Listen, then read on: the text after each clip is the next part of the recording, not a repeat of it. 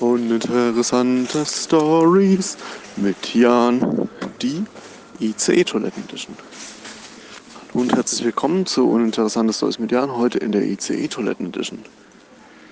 Ich bin heute mit dem ICE von Hamburg nach Mannheim gefahren und musste dann auf die Toilette. Hab nach vorne geschaut, das Licht der Toilette war aus, geht zur Toilette hin, die Tür war offen, ich öffne die Türe und merke, dass ich gegen irgendwas stoße. Also war sehr schwierig, die Toilette zu öffnen. Schaue ich hinein, sitze ein 12-, 13-jähriger Junge, schaut mich entgeistert an.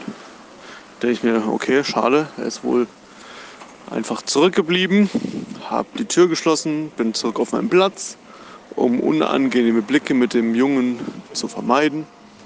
Mich hingesetzt, fünf Minuten gewartet und bin dann nochmals zur Toilette. Macht die Tür auf, schaut mich ein kleines Mädchen an, das da auch gerade pinkelt und auch es nicht geschafft hat, die Tür abzuschließen. Ja, somit habe ich dann innerhalb von knapp 10 Minuten zwei Minderjährigen beim Pinkeln zugeschaut. Hat sich dann einmal herausgestellt, dass beide zur gleichen Familie gehört haben. Die gleiche Familie, zu denen auch ein sehr laut schreiendes Baby und zwei kleine kläffende Hunde in Handtaschen gehört hatten. Alles in allem eine schöne Fahrt. Das war uninteressante Stories mit Jan, die ICE-Toiletten Edition.